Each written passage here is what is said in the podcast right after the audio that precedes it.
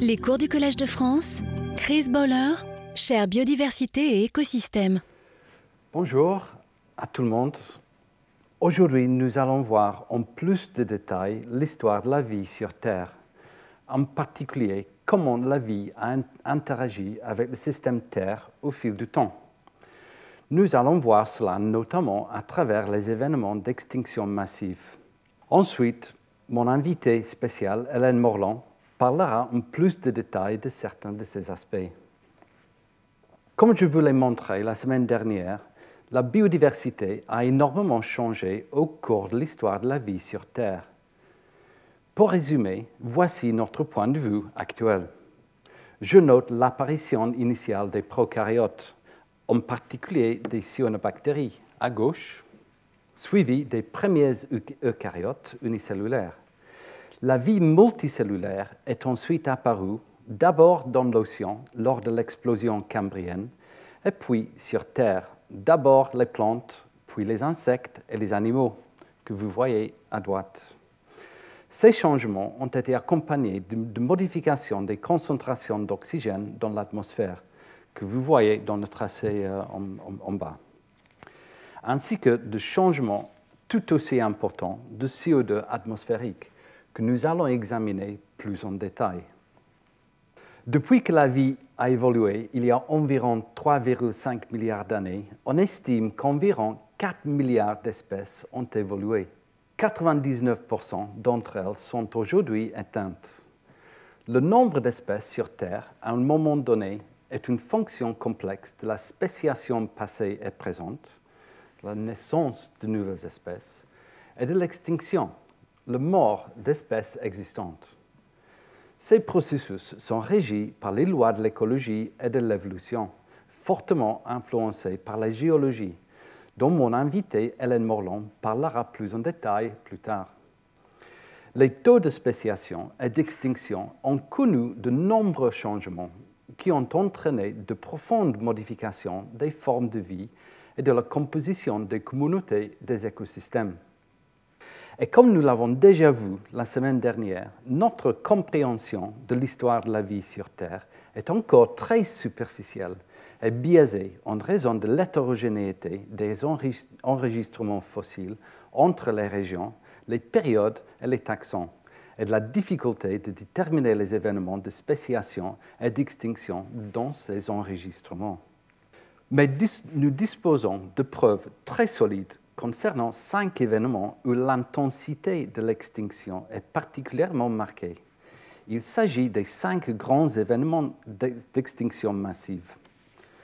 Nous pouvons voir chacun d'entre eux sur cette diapositive, où nous traçons l'intensité de l'extinction depuis l'aube du Cambrien, de droite à gauche. Nous ne pouvons pas en dire beaucoup sur ce qui s'est passé auparavant car nous avons très peu de fossiles de la vie multicellulaire à utiliser comme preuve. Nous avons la première extinction massive à la fin de l'Ordovicien, qui est marqué euh, à droite, puis plusieurs événements constituant collectivement les événements de la fin du Dévonien, qui est là, un très grand, en fait le plus grand extinction, à la fin du Permien, une autre à la fin du Trias, et enfin celui de la fin du Crétacé, le plus célèbre qui a anéanti les dinosaures. Notez qu'il y a aussi d'autres événements plus petits, le dernier étant à la fin de l'Éocène, dont je parlerai plus tard, la fin de l'Éocène qui est tout à, tout à gauche. Nous le voyons ici dans l'ordre inverse, du plus ancien à gauche au plus récent à droite avec quelques informations sur les principaux taxons marins qui ont été gravement touchés. N'oubliez pas que la plupart de nos informations sont basées sur les organismes marins, car les milieux marins laissent des traces stratifiées des sédiments au fil du temps, ce qui n'est généralement pas le cas dans les systèmes terrestres. En général, chacune de ces extinctions massives est définie comme un événement de courte durée, typiquement moins d'un million d'années, au cours duquel plus de 75% des espèces figurant dans les archives fossiles disparaissent. Alors, quelle est la cause de ces extinctions massives? En termes simples, elles sont associées à de violents changements dans le cycle du carbone de la planète et à la répartition du carbone entre la matière vivante, la biologie, l'atmosphère sous forme de CO2 et la géologie sous des formes inertes telles que les calcaires et les combustibles fossiles séquestrés. Ce qui est particulièrement important, c'est la capacité de certains organismes à capturer le CO2, notamment par photosynthèse, et la quantité de ce carbone qui est séquestré loin du cycle du carbone pendant de longues périodes à l'intérieur de la Terre, typiquement sous forme de calcaire ou de combustible fossile. Pourquoi le carbone? En particulier est-il important? Bien, c'est parce que le CO2 dans l'atmosphère est un gaz à effet de serre et parce qu'il acidifie l'océan lorsqu'il est absorbé par celui-ci. Examinons donc chaque événement d'extinction et voyons ce qui s'est passé. D'abord, le premier, l'extinction massive de la fin de l'Ordovicien, il y a environ 445 millions d'années. Celui-ci est caractérisé, par la séquestration de CO2 et le refroidissement planétaire. Sa chronologie, est cohérente avec le soulèvement et l'altération des montagnes des, Appalaches. Pourquoi l'altération des roches est-elle importante? En fait, c'est parce que le CO2 réagit avec l'eau, qui est la pluie en gros, pour former de l'acide carbonique, qui est légèrement acide. L'altération des roches entraîne la libération d'ions dissous des roches, tels que le calcium, la silice et les carbonates, qui sont apportés dans l'océan par le ruissellement des rivières. Les organismes calcifiants marins peuvent utiliser les ions de calcium et de bicarbonate pour construire leurs coquilles et leurs squelettes. Le carbonate de calcium contenu dans les coquilles et les squelettes coule ensuite après la mort de l'organisme marin et se dépose sur le fond de l'océan. Le retrait net de CO2 par l'enfouissement de carbone au fond de l'océan réduit ainsi les concentrations atmosphériques de CO2, favorisant le refroidissement du climat. Celui a pu se produire à une telle échelle à la fin de l'Ordovicien en raison du soulèvement d'une chaîne de montagnes, aujourd'hui notées comme les montagnes des Appalaches, long des milliers de kilomètres au milieu des tropiques, où il faisait chaud et très humide. Et c'est difficile peut-être euh, comprendre où on est avec cette image de, la, jeune Terre à cette époque-là, euh, juste avant la fin de l'Ordovicien. Mais en fait, euh, l'Amérique du Nord se trouve au milieu de cette image, donc sur les endroits tropicaux. Vous voyez peut-être mieux ici, car il y a l'océan profond. C'est pareil par l'océan par, les mers, en gros, euh, qui entourent les continents. Et l'Amérique du Nord, en fait, c'est ici. Euh, Florida, ça se voit déjà ici, euh, sur la gauche. Et ensuite, tout le continent tourne vers la position actuelle. Mais les Appalaches, les montagnes de l'Appalache, se trouvent alors en tout bas de ce continent, vers ici. Et c'est soulèvement qui est apparu pendant cette période euh, qui a provoqué le refroidissement de la, planète euh, euh, dû à la chute des concentrations de CO2. Notez dans cet exemple l'importance de la tectonique des plaques, car bien évidemment l'Amérique nord, nord se trouve plus dans cet endroit-là. Donc la tectonique des plaques est aussi importante la tectonique déplace constamment l'emplacement des grandes masses continentales autour de la surface de la Terre. Alors, ensuite, à la fin du Dévonien, nous avons à nouveau un refroidissement global. Dans ce cas, peut-être lié à l'expansion de plantes terrestres récemment évoluées, que je vous ai montré la semaine dernière. Une preuve de cela est que les niveaux d'oxygène semblent avoir augmenté de près de 30%. C'est la tracée jaune dans cette graphique euh, lors de cette période, juste pendant cette période de l'évolution des plantes. Et la chute de CO2, la tracée en bleu euh, sur, la, sur la graphique là. Dans ce cas, la réduction extrême des émissions de CO2 a conduit à l'accumulation d'énormes réserves de combustibles fossiles en forme de charbon, au corps du Divonien et du Carbonifère que nous, consommons avec tant, avec tant d'enthousiasme aujourd'hui. L'événement du fin Permien, qui est le plus important de tous, euh, en fait le plus terrible événement dans l'histoire de la vie sur Terre, en gros c'est le fin Permien, euh, euh, pendant laquelle de l'ordre de 99% des espèces sont disparues. Celui-ci est associé à un volcanisme massif localisé dans ce qui est aujourd'hui la Sibérie. Le volcanisme complète le cycle carbonate-silicate associé à l'altération des roches pour libérer le CO2 dans l'atmosphère. Les niveaux élevés de CO2 ont donc conduit à un réchauffement climatique sévère.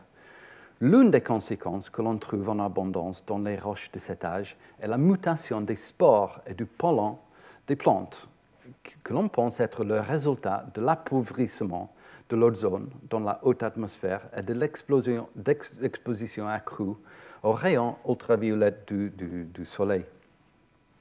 Et pour ajouter un, peu d'informations, euh, euh, euh, je, vous montre où se trouve la, Sibérie dans les cartes, dans les cartes de, cette époque-là, juste avant à gauche et juste après l'événement d'extinction massive. La Sibérie, c'est tout en haut, en fait, et vous voyez, en fait, après l'événement de l'extinction massive, euh, euh, l'extension de la Sibérie est beaucoup plus importante due à l'explosion massive euh, de, ces, volcans qui ont, qui ont fait sortir énormément de, de lave. Et c'est l'équivalent, euh, euh, euh, en fait, d'une explosion qui couvrirait de l'ordre de, l'Amérique du Nord dans son ensemble, avec un kilomètre de lave sur tous les 48 États contigus des États-Unis.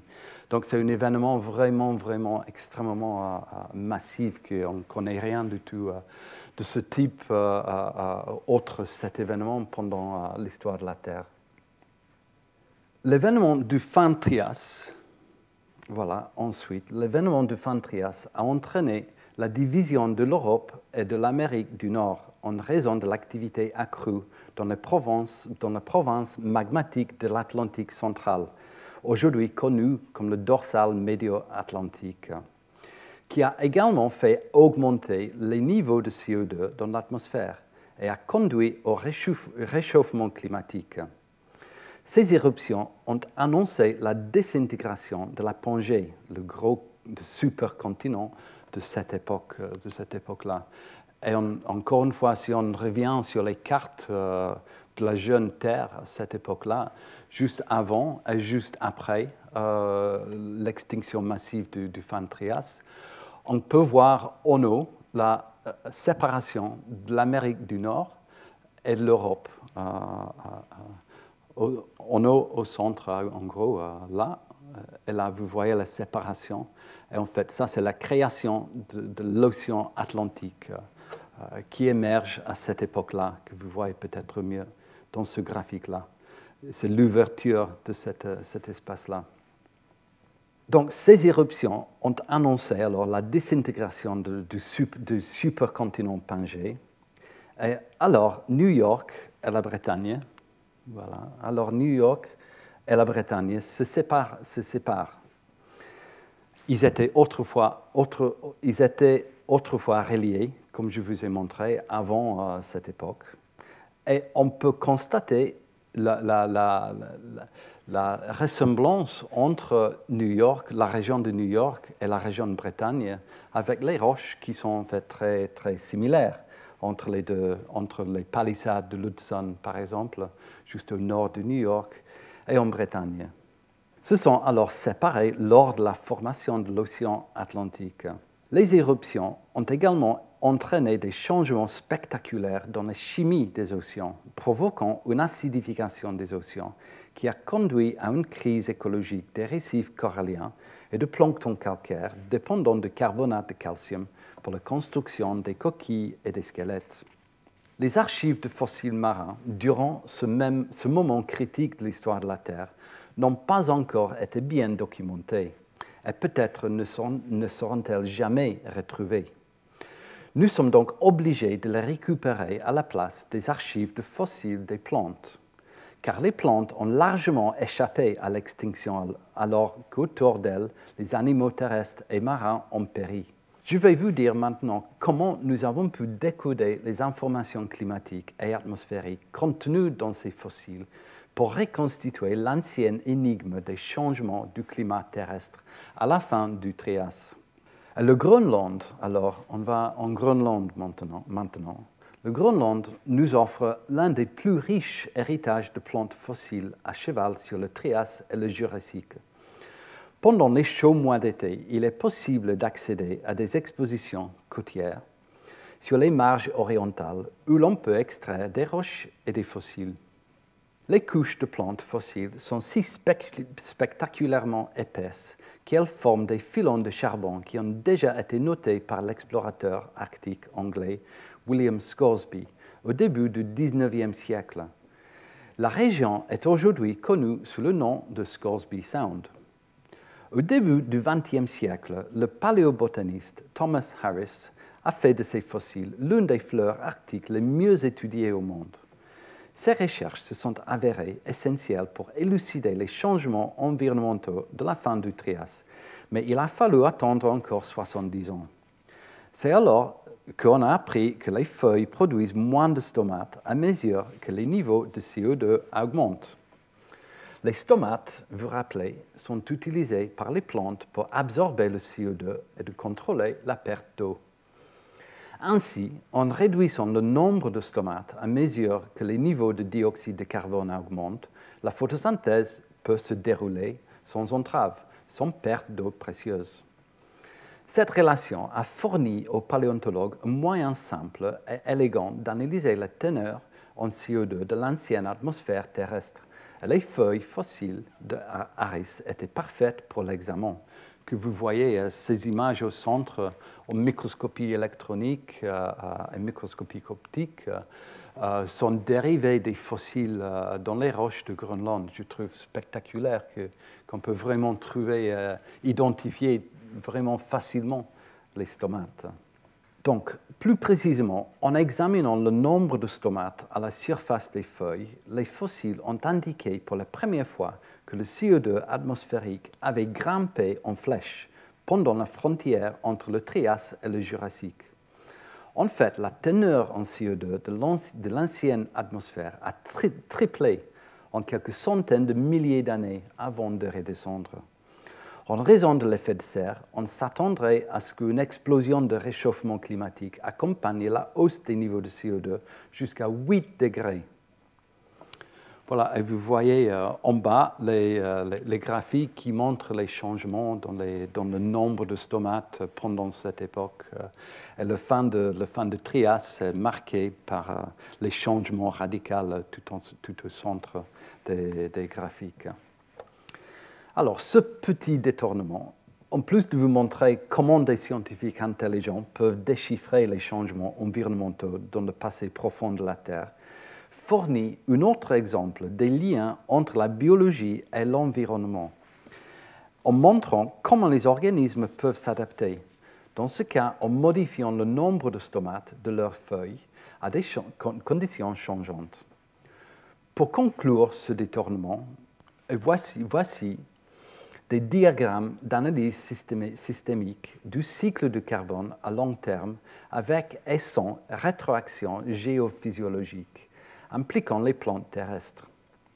Nous voyons au centre, au centre le cycle géochimique inorganique du carbone.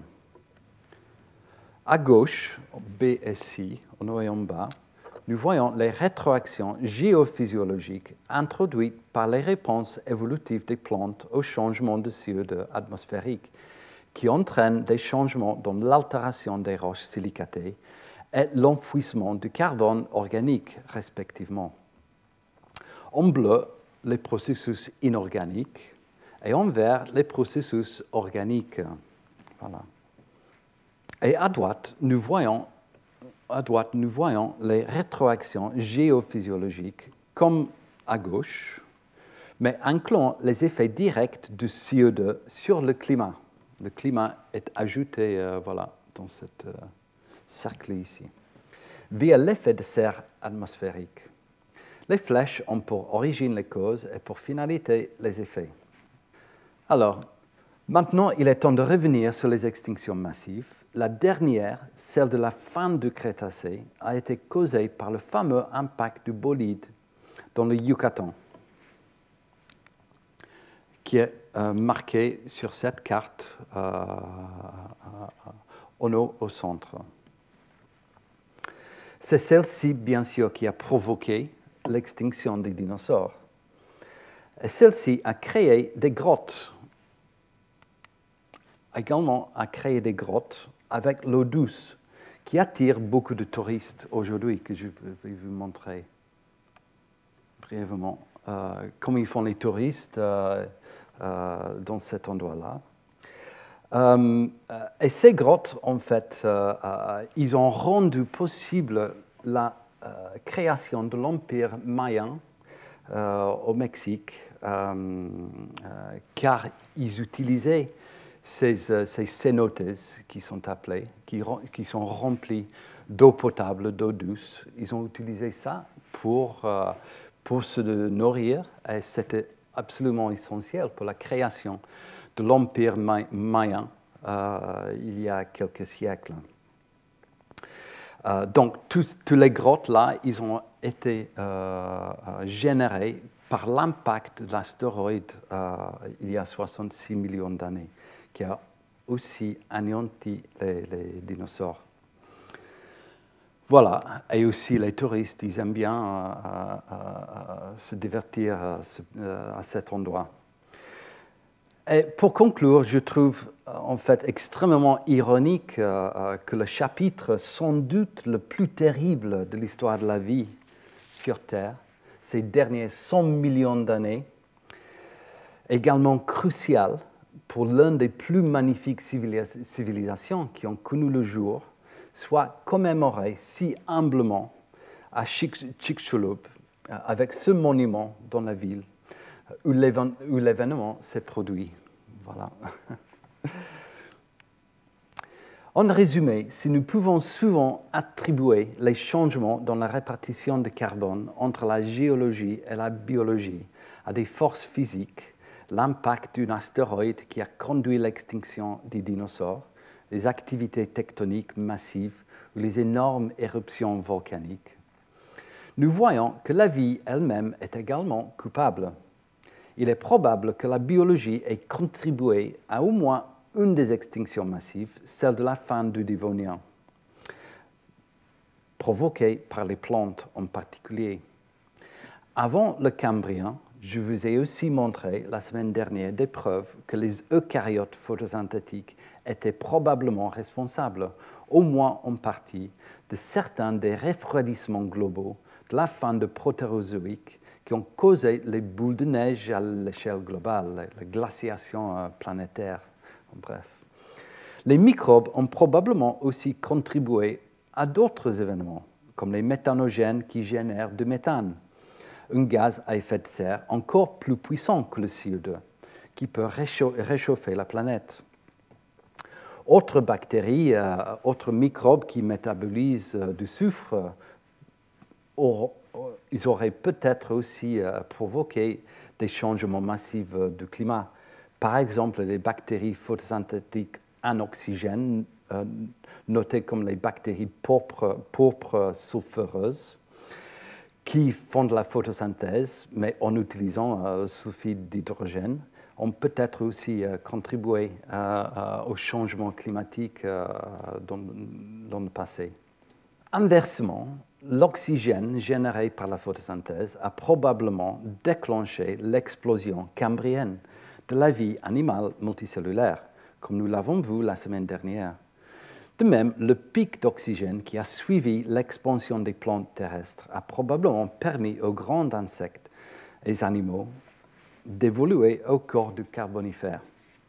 Plus généralement, la longue histoire de la Terre fournit de nombreuses preuves d'une nouvelle idée des sciences de la Terre du XXIe siècle. La biologie est inexorablement liée à la tectonique et au climat, à l'atmosphère et aux océans dans un système complexe et interactif de surface terrestre. C'est le euh, Earth System Science euh, en anglais. Mais comme c'est souvent le cas en science, l'idée n'est pas vraiment nouvelle, mais a été proposée pour la première fois par Vladimir Vernadsky, un scientifique russo-ukrainien aujourd'hui largement oublié, mais qui était le premier, à ma connaissance, à utiliser le terme de biogéochimie pour définir les interactions entre la matière vivante et la Terre? Il apprécie la relation profonde qui existe entre la composition de la matière vivante et la composition géologique de la Terre, reliée par les fonctions géochimiques de la vie. Dans son essai de 1936, intitulé Sur certains problèmes fondamentaux de la biogéochimie, et développé par la suite dans son livre Biosphère, il déclare, et je cite, La vie est continuellement et immuablement liée à la biosphère pour lui, la biosphère, c'est la seule zone de la planète où l'on trouve de la vie, qui est en fait très petite, euh, une très petite couche. Donc, je, continue. La vie est continuellement et immuablement liée à la biosphère.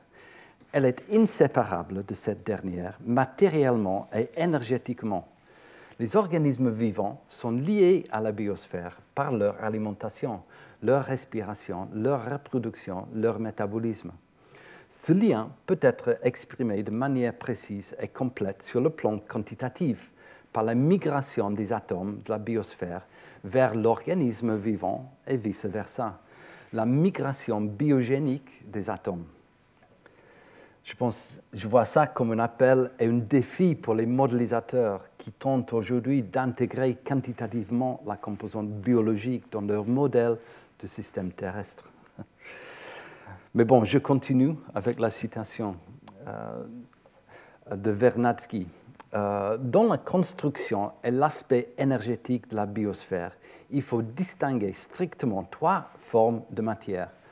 En premier, la matière inerte, créée sans participation directe la vie, c'est la majorité en termes de masse. Deuxième, la matière biogène, comme les, charbons, le pétrole, la plupart des calcaires, etc. Et enfin, en troisième, la matière vivante, la totalité des organismes vivants disséminés et séparés. Il disait aussi que la composante vivante la biosphère est petite, mais l'importance géologique principale de ces masses de substances embrassées par la vie, qui semblent petites par rapport à la masse de la biosphère, est liée à leur capacité énergétique exclusivement grande. Par exemple, pour convertir l'énergie lumineuse en énergie chimique grâce à la photosynthèse, pour déplacer les électrons dans les réactions d'oxydoréduction, etc. Vernadsky a également, a également du mal à voir comment un organisme pourrait évoluer à la fois mais il voit plutôt que des écosystèmes entiers ayant des fonctions géochimiques précises devaient évoluer simultanément. Il déclare, et je cite, Ainsi, la première apparition de la vie au corps de la genèse de la biosphère a dû se produire non pas sous la forme d'une espèce unique d'organismes, mais sous la forme de leur ensemble, répondant à des fonctions géochimiques vivantes les biocénoses devaient apparaître dès le départ. Je pense que ça mérite vraiment une réflexion euh, sur nous, comment on, perçoit notre environnement et l'évolution des organismes qui nous entourent. D'après les connaissances actuelles, euh, les bactéries et les archées pourraient probablement réaliser la plus grande partie de ce qui est nécessaire au fonctionnement, au fonctionnement d'une biosphère fonctionnelle, une biocénose, à mon avis. Bien que les eucaryotes unicellulaires plus grands, qui sont fortement lestés en raison de leur carapace calcifiée ou silicifiée, étaient probablement nécessaires pour assurer l'enfouissement de carbone sur les longues périodes, assurant ainsi une interaction étroite entre la biologie et la géologie. Néanmoins, ces, idées n'expliquent pas vraiment pourquoi l'histoire de la Terre a été illustrée par un si grand nombre d'eucaryotes multicellulaires. Je pense que ça mérite un autre débat une autre fois. Mais ce que nous constatons également, au moins dans les enregistrements fossiles, c'est que les écosystèmes se développent par un processus d'équilibre ponctué plutôt que par le processus de changement progressif proposé par Darwin. On a vu ça la semaine dernière. L'harmonie des écosystèmes a été ponctuée à plusieurs reprises par des événements tumultueux sur Terre, dont certains sont médiés par la biologie elle-même, comme on l'a vu. Dans une certaine mesure, l'idée d'équilibre ponctué justifie Georges Cuvier, qui pensait que les catastrophes à l'échelle de la Terre étaient le seul moyen pour les espèces de se substituer aux autres mais nous devons néanmoins reconnaître le processus de l'évolution darwinienne en favorisant le changement pour adapter les organismes à l'environnement en constante évolution. L'histoire passée de la vie sur Terre prouve clairement que la vie n'a pas évolué sur une plateforme planétaire passive. Au contraire, la vie et l'environnement ont évolué ensemble chacun influençant l'autre dans la construction de la biosphère que nous habitons aujourd'hui. Nous ignorons ce lien à nos risques et périls. Alors, y a-t-il d'autres preuves que la biologie a contribué à la déréglementation du climat? Je vais vous donner un exemple possible qui concerne les diatomées en me basant sur les données de Tara Océan. Les données les diatomées sont des protistes photosynthétiques, souvent considérés les joyaux de l'océan, caractérisés par des parois cellulaires en verre exquise, dont la construction élaborée a été étudiée par Jacques Livage, professeur émérite de chimie au collège, parmi autres. Fait remarquable, les diatomées sont responsables d'autant de photosynthèse que toutes les forêts tropicales humides de la Terre. On les trouve principalement aux latitudes élevées, par exemple dans l'océan austral où les conditions sont les plus favorables à leur prolifération, en particulier au printemps. Il existe de nombreuses données sur les raisons qui sous-tendent leur phénologie et leur biogéographie, au point que nous pouvons modéliser assez fidèlement leur répartition dans l'océan moderne dans les modèles de circulation océanique mondiale. Alors, pouvons-nous utiliser les données sur la diversité de l'océan actuel issues de Tara Océan pour explorer la dynamique de la diversité des diatomées dans le passé? Pour ce faire, nous pouvons prendre un arbre phylogénétique de diatomées calibré dans le temps et nous pouvons y greffer les séquences modernes de Tara pour voir où elles atterrissent. Y a-t-il par exemple les branches de diatomées qui s'avéreraient particulièrement riches en espèces? Ou greffent-elles de manière homogène sur l'arbre, révélant une diversité partagée de manière équitable entre grands groupes de diatomées Cela nous permet de voir si des changements majeurs dans la diversification ont eu lieu au fil du temps. Ce travail a été réalisé en collaboration avec Hélène Morland, mon invité d'honneur aujourd'hui. Le résultat de cette expérience est présenté dans le panneau de droite. Nous observons un taux de diversification assez constant au fil du temps depuis le Jurassique, lorsque les diatomées ont commencé à évoluer.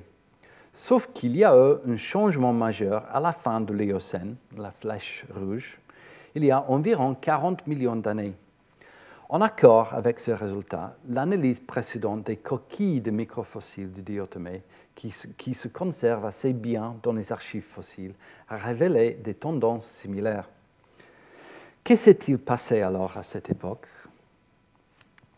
Cette époque correspond en fait à une période de refroidissement planétaire en provoquant, provoquant des extinctions importantes. Elle correspond également à l'ouverture du passage de Drake lorsque l'Antarctique s'est séparée de l'Amérique du Sud et a créé l'océan austral, où nous savons que les diatomées prospèrent. L'expansion des diatomées peut donc avoir contribué à ce refroidissement en attirant le CO2 à l'intérieur de la Terre, exactement de la même manière que les plantes auraient contribué au refroidissement de la planète lors de leur expansion sur Terre pendant la fin du Dévonien. Certes, nous avons besoin de plus de preuves pour étayer cette hypothèse, mais le résultat fournit néanmoins un bel exemple de la manière dont nous pouvons utiliser les données de l'océan contemporain pour poser des questions liées à l'histoire passée de la vie sur Terre et à son influence sur le climat. Maintenant que je vous ai montré une série d'observations liant la biologie et la géologie, je veux vous montrer quelques exemples de la façon dont différentes formes de vie ont évolué, en particulier les plantes et les animaux. L'établissement de la vie végétale sur Terre est l'un des épisodes évolutifs les plus significatifs de l'histoire de la Terre la colonisation terrestre a été attribuée à une série d'innovations majeures dans le domaine de la planification du corps des plantes, de l'anatomie et de la biochimie, qui ont eu un impact croissant sur les, cycles biogéochimiques mondiaux au cours du Paléozoïque. Une augmentation de la biomasse sur les continents, d'abord par la couverture végétale cryptogamique, puis par des plantes vasculaires plus grande a été proposée pour avoir des taux accrus, d'altération des silicates et d'enfouissement du carbone qui ont entraîné des perturbations majeures dans le cycle du carbone à long terme, entraînant des basses substantielles des niveaux de CO2 atmosphérique et une augmentation de l'oxygénation. On revient au cycle silicate-carbonate euh, encore une fois. Et vous voyez euh, les plantes représentées par l'arbre euh, sur euh, l'image de ce cycle important. Cela également entraîné la création de nouveaux habitats pour les animaux, les champignons et les microbes, des changements majeurs dans les types de sols et la stabilité des sédiments qui ont influencé les systèmes fluviaux et les paysages. Les plantes terrestres ont évolué il y a 450 millions d'années à partir d'une algue carophycée ancestrales dont elles ont hérité de nombreuses caractéristiques de développement biochimique et biologie cellulaire. Les caractéristiques des charophytes existantes indiquent qu'au moins certaines adaptations physiologiques terrestres, notamment la dessiccation et tolérance aux rayons euh, ultraviolets, ont eu lieu avant les plantes terrestres. En revanche, une caractéristique déterminante des plantes terrestres, la génération de sporophytes diploïdes multicellulaires, a joué un rôle déterminant dans l'ascension des plantes terrestres vers la dominance terrestre, car elle a permis une dispersion optimisée des spores tolérant la dessiccation. Les trois premières lignées divergentes de plantes terrestres existantes se trouvent dans trois phylums, les hépatiques, les mousses et les anthocérotes, euh, collectivement connus comme les bryophytes, qui sont euh, montrés dans ce schéma, dans cet arbre phylogénétique euh, juste avant les plantes terrestres à droite.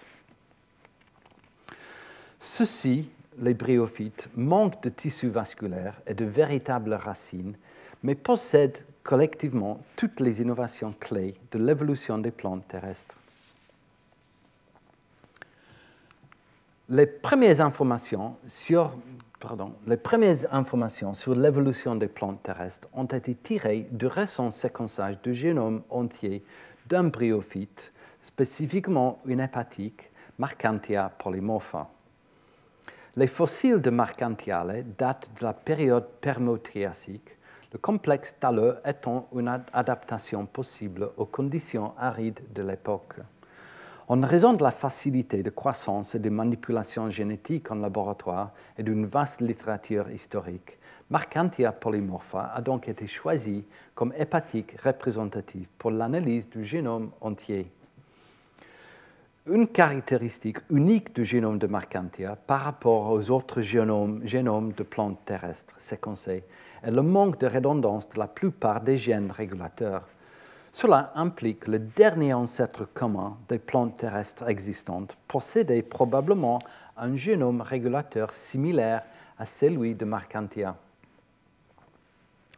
Et à part ça, les comparaisons génomiques ont laissé entrevoir des innovations génétiques qui définissent les plantes terrestres en utilisant des ressources génomiques et transcriptomiques couvrant la diversité des charophytes et des plantes terrestres. Les auteurs ont affiné les origines évolutives de nombreuses familles de gènes, les voies de signalisation étant prédominantes parmi les innovations des plantes terrestres. Par rapport à ceux des algues, des algues charophytes apparentées, les génomes des plantes terrestres sont caractérisés par des gènes codants pour de nouvelles voies biochimiques, pour la cutine, pour les phénylpropanoïdes, pour les terpénoïdes, lignine, acide salicylique, euh, parmi les exemples. Ils sont aussi caractérisés par nouvelles voies de signalisation des phytohormones, euh, comme l'oxine par exemple, les répertoires élargis de kinases de type récepteur et de ligands peptidiques, euh, tout qu'on voit en bas de, ce schéma. Également une diversité accrue dans quelques familles de facteurs de, de transcription.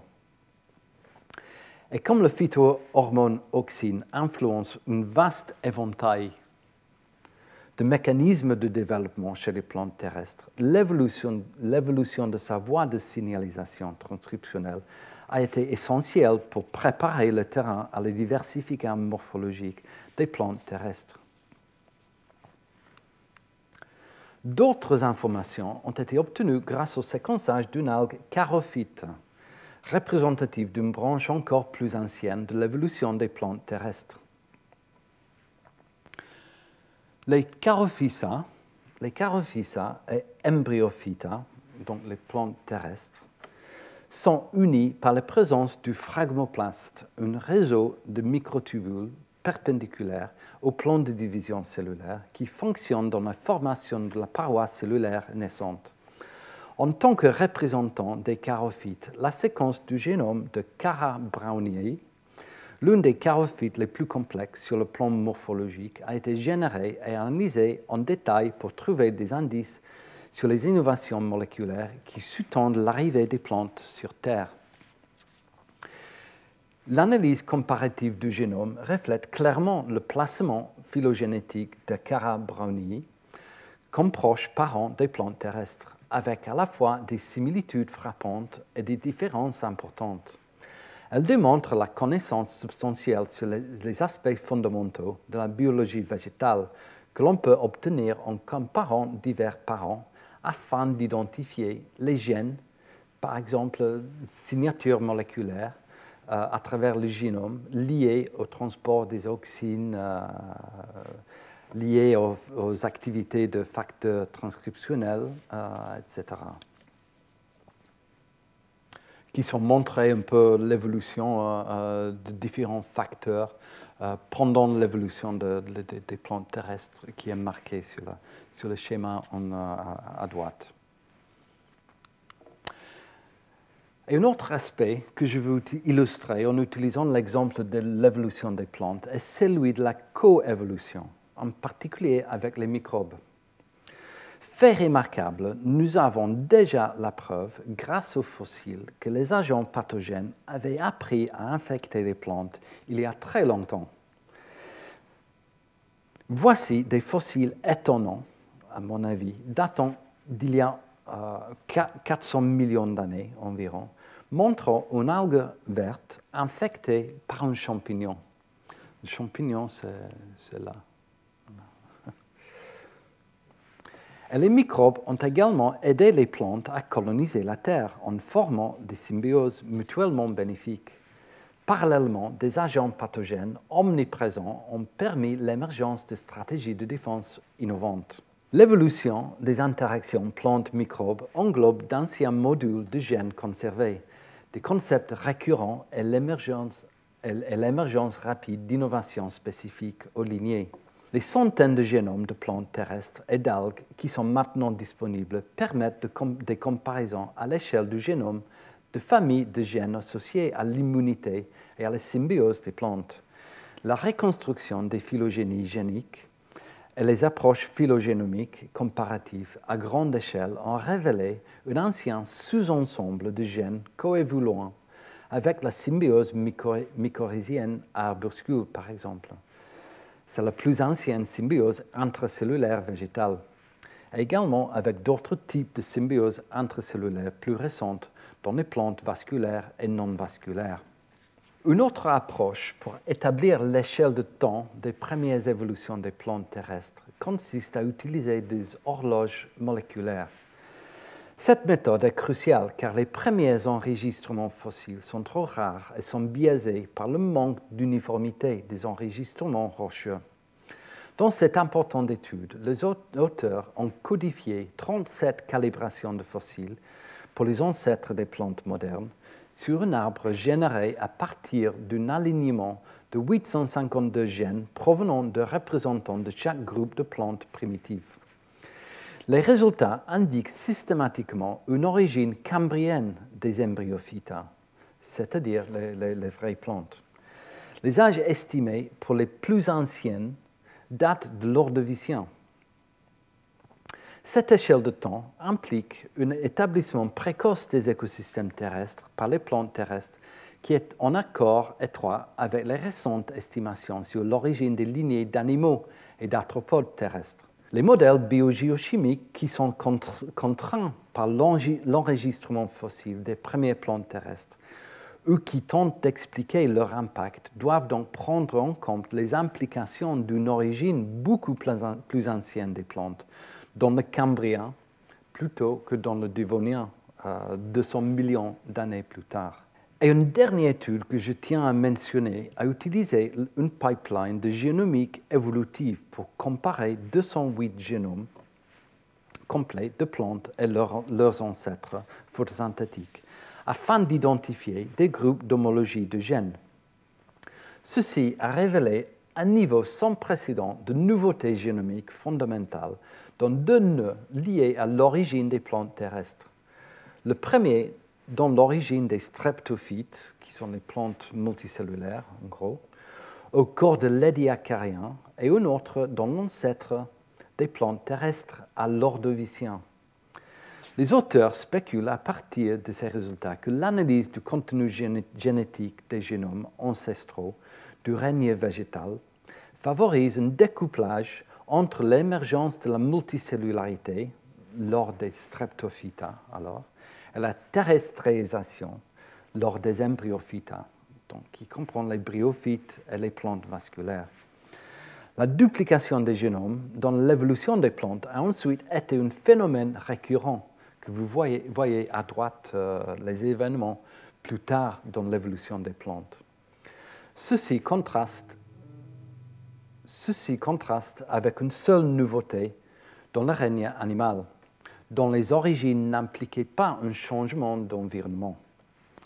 On verra cela maintenant. Passons alors aux animaux dans les dernières minutes.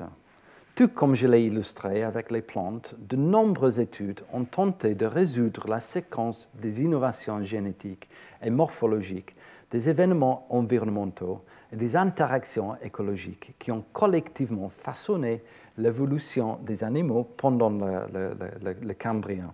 Il y a d'autres professeurs au collège qui connaissent beaucoup mieux que moi l'évolution animale, en particulier Denis Duboul. Je n'ai donc pas besoin d'entrer dans les détails ici. Mais cette figure montre la diversité animale à travers la transition protérozoïque cambrienne, calibrée avec le temps plus ancien, du plus ancien au plus moderne, de droite à gauche. Les explications biologiques des tendances observées dans les premiers relevés fossiles doivent répondre à des questions à la fois historiques et mécanistes.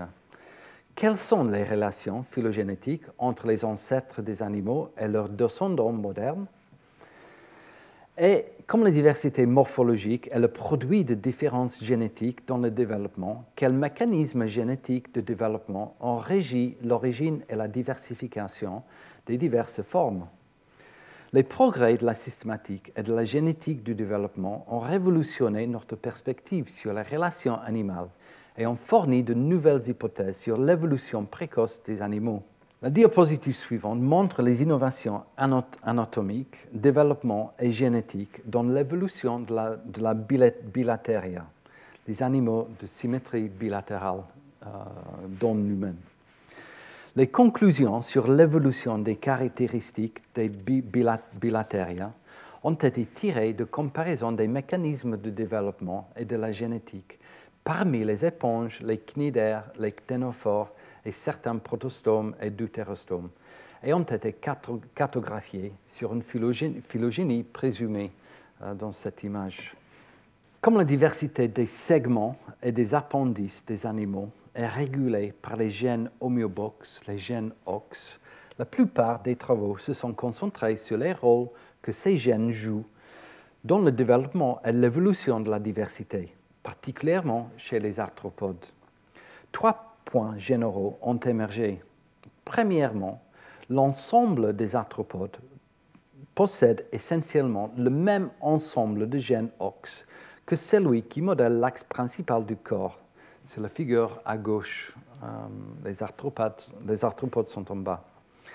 Ainsi, la diversité cambrienne est récente, s'est développée autour d'un ensemble ancien et conservé de gènes OX.